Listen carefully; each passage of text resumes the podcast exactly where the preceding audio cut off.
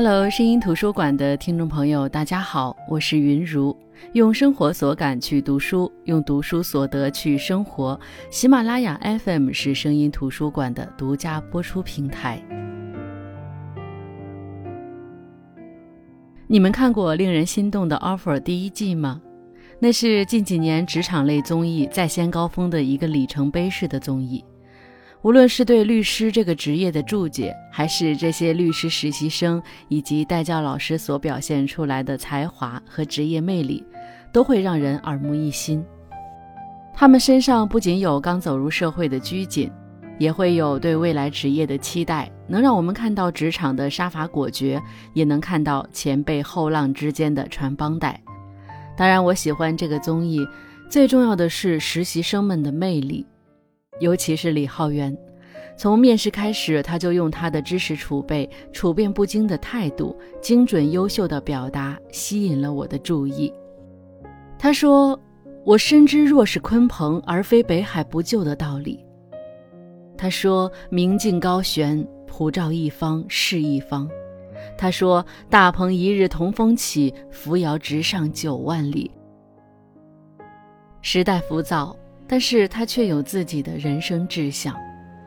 他是个古典文学功底很深厚的人，那些脱口而出的诗句，那些张口就来的冷僻成语，每一个都形容的恰到好处，好像他那时的观点和心境只能这样表达，因为你看不出丝毫的卖弄，只会发自内心的感叹他的底蕴深厚。他是一个低调的人，但无论怎么低调，都掩藏不住身上的光芒。毕竟才华横溢、逻辑缜密、专注投入、心态很稳这些特质，只要这个综艺肯给他镜头，是无论如何都无法被遮蔽的。虽然是一个学生，但你很难想象“温润如玉”和“势在必得”这两个词会在一个人身上相处的这么和谐。那其实，在此之前，他就已经通过各种平台输出自己的才华。他有自己的公众号，他在微博上有一百多万粉丝。他一直在跟大家探讨历史和法律。他一直是他，只是我们才知道而已。熟悉李浩源的人都知道，他有一个外号叫“唐朝通”，意思是他特别精通唐朝的历史。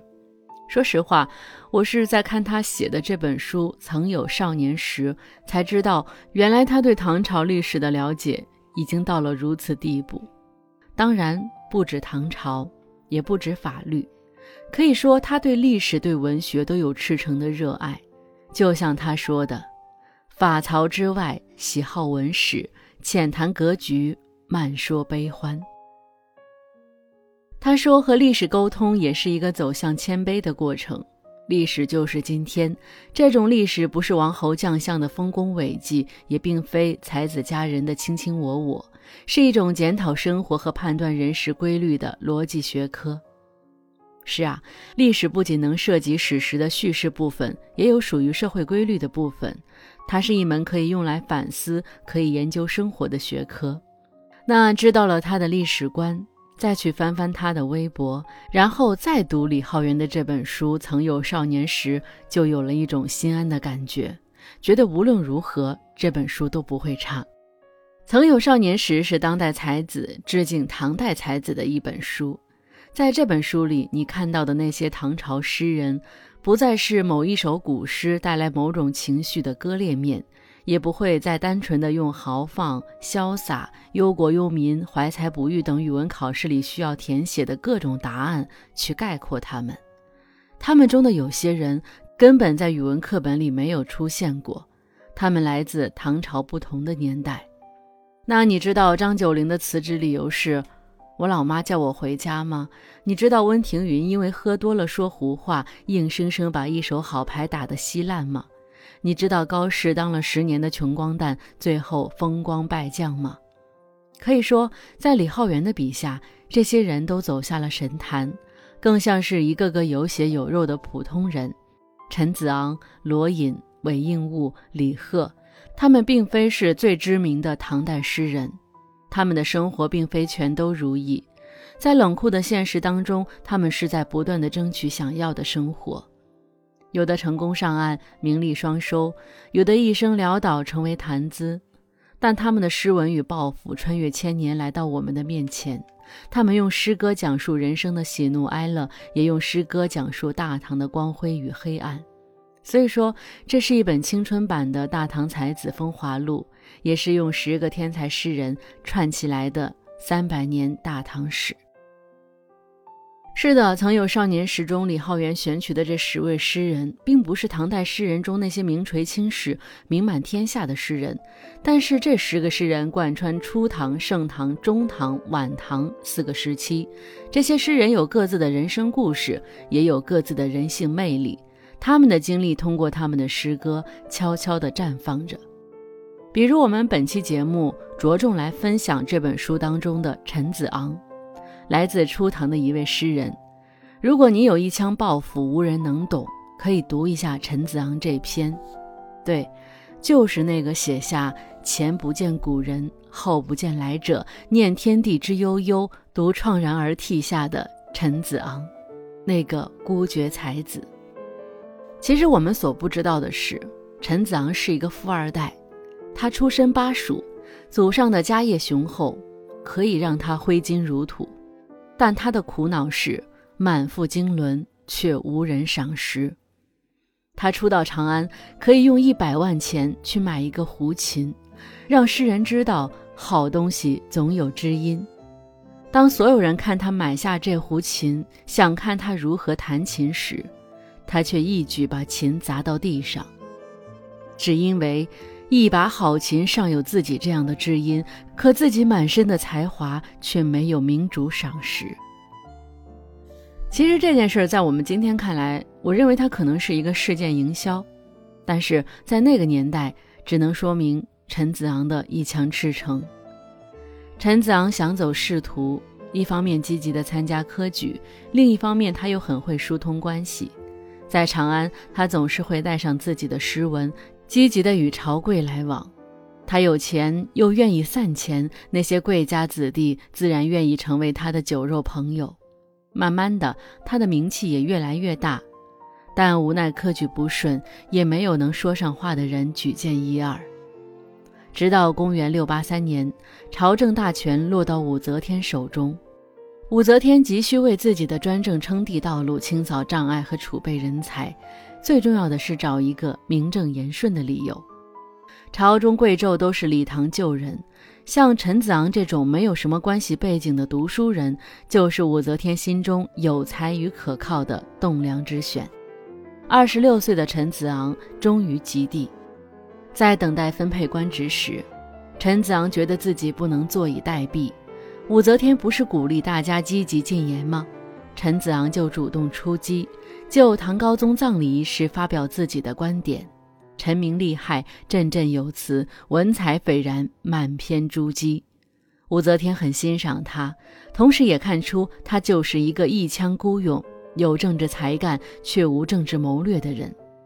毕竟高宗缠绵病榻许久，朝廷早有准备，怎么可能被这些又大又空的道理左右？只是陈子昂在文章开头表明，有武则天的临朝决断，大唐离盛世也就不远了。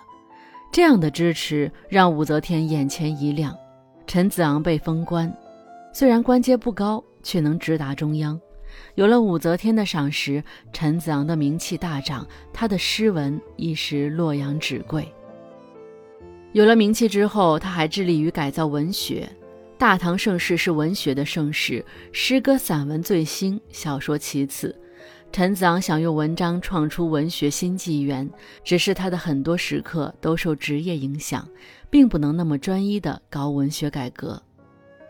陈子昂当初直言武则天为自己争取机会，但他从来就不是谄媚之人，他的进言和献策从来都是站在国家的立场、老百姓的立场，从不刻意吹捧当权的武则天。但是武则天只看自己想要看的。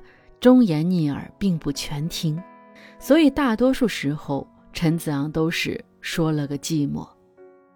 武则天称帝后，那些当初和陈子昂一起喝酒的人都扶摇直上了，唯独他，明知道在位者想听什么，却凡事只论对错。其实，他接近过权力中心，却从来没有进入权力中心。一路上看似豪放不羁，实则如履薄冰。他因为上司的过错被打入过大牢，他因为人生的际遇一直未改变，不得不在道法自然里寻求心灵慰藉。他因为契丹进犯，朝中战略失误，就主动请缨，成为军中参谋。可是那个窝囊废将军却不听他的，败仗连连。如若不是突厥偷袭契丹，让契丹自辖不顾，败仗是必然的。可名不符实的得胜还朝后，众人加官进爵，只有他似乎被人遗忘。已经四十岁了，那场失败的凯旋沉重打击了陈子昂对政坛的信心。他觉得五洲一朝多的是表面文章和盛世把戏，实际上问题丛生，一地鸡毛。他心生疑问：是我不对，还是社会不对？如果是社会不对，又该如何？如果是我不对，我究竟哪里不对？内心不能自洽，万分痛苦。他决定辞职，回到家乡。武则天还是很欣赏他的才情的，保留了他的官职，放他回乡。陈子昂结束了十四年的官场沉浮。谁知刚回到家不久，父亲去世。陈子昂痛哭不已，但饶是如此，朝中政敌也没放过他，说他给父亲写的墓志铭中有一句话影射陛下，遂抓捕入狱。家中人多次疏财都没有救出，陈子昂在狱中死去。书中说：“幽州郊外，一处不知名的荒丘，放眼望去，衰草萋萋。”雁阵低鸣，兵马徐行，闭上眼睛，却又是燕王筑黄金台，荆轲辞别易水的情景。英雄壮士都在这里，再睁开眼，英雄都被风吹散了，只有自己孤零零的想象，在被人误会与轻视中去想象。陈子昂的自尊充塞于天地之间，与古今相连。这个名为自尊的存在，与世界同广大，但比沙石还脆弱。它经不起半点风吹雨打，却能托举天空。李浩源说：“陈子昂的身上有一种特别的光，那是初唐与盛唐交接时，朝阳出现的一道金光。”他穿越时空，在文学史上既驱散着宋齐梁陈的奇迷长夜，又庄严宣告盛唐恢宏而壮丽的气象就要到来。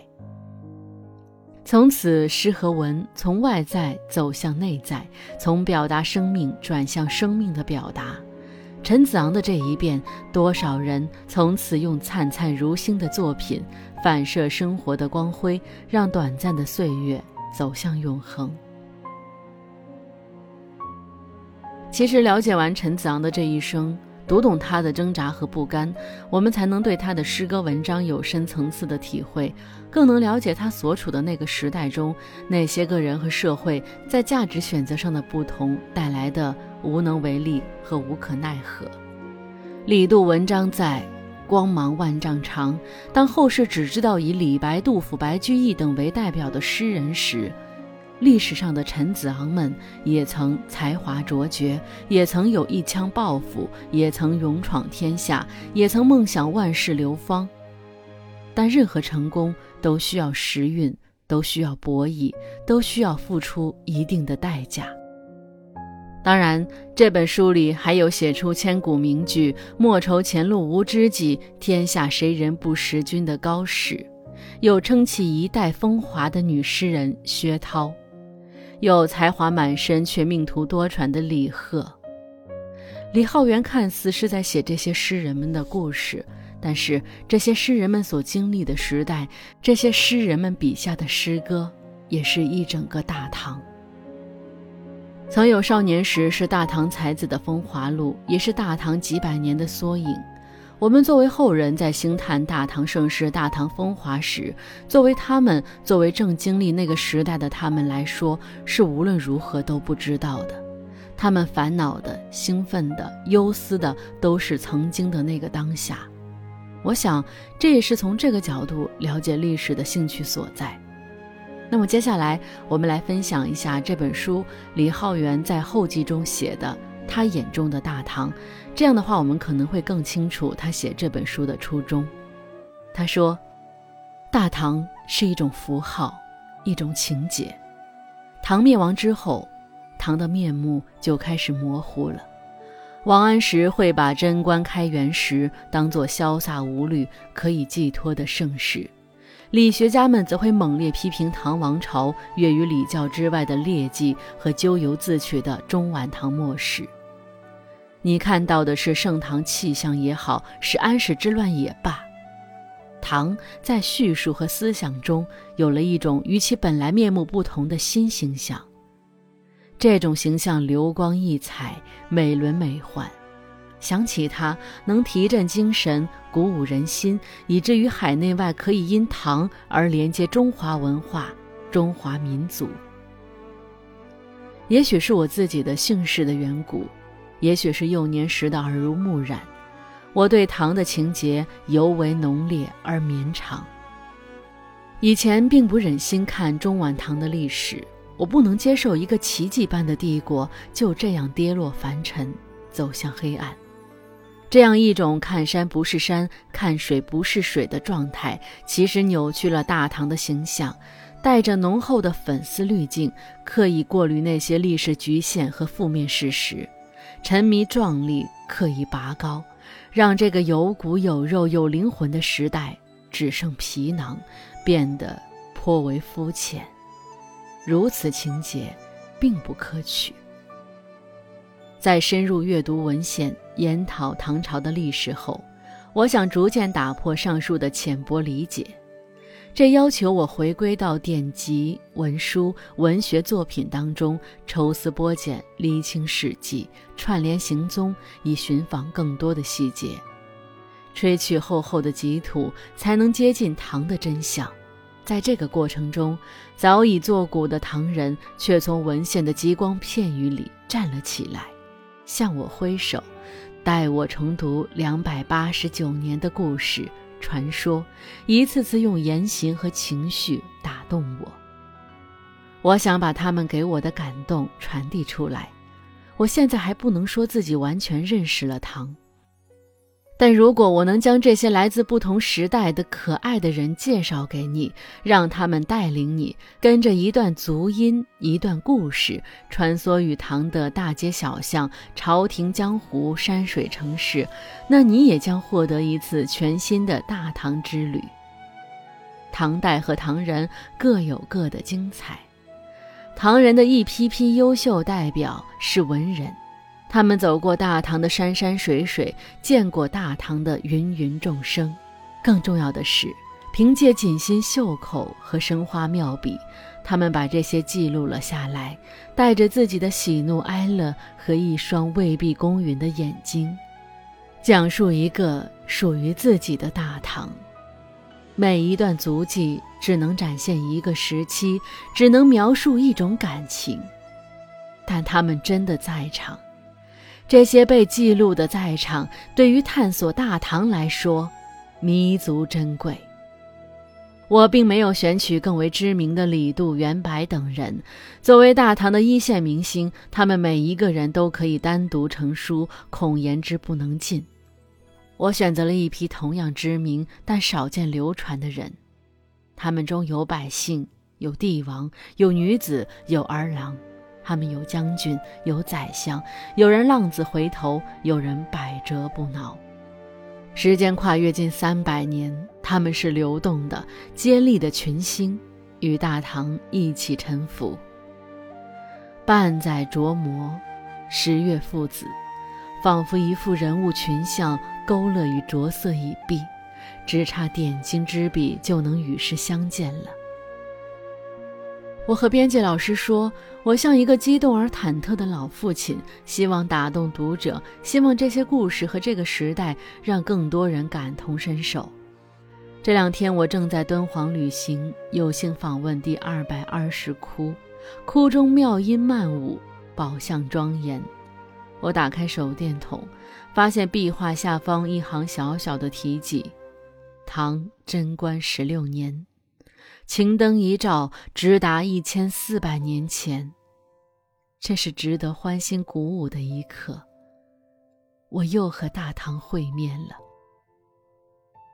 好的，那本期分享的就是李浩源的《曾有少年时》这本书描写的唐代十位诗人，每个人都曾有少年的一腔抱负，他们虽身处不同的时期，却都有同样的人生命题。那就是作为时代洪流中的一朵小浪花，如何舞出自己的风采。虽多数时候都被浪潮拍打，但他们的舞姿也曾留下独一无二的风华。那对于李浩源，我觉得他是个鲲鹏，终有一天，他会扶摇直上九万里。好的，我是云如声音图书馆，我们下期再见。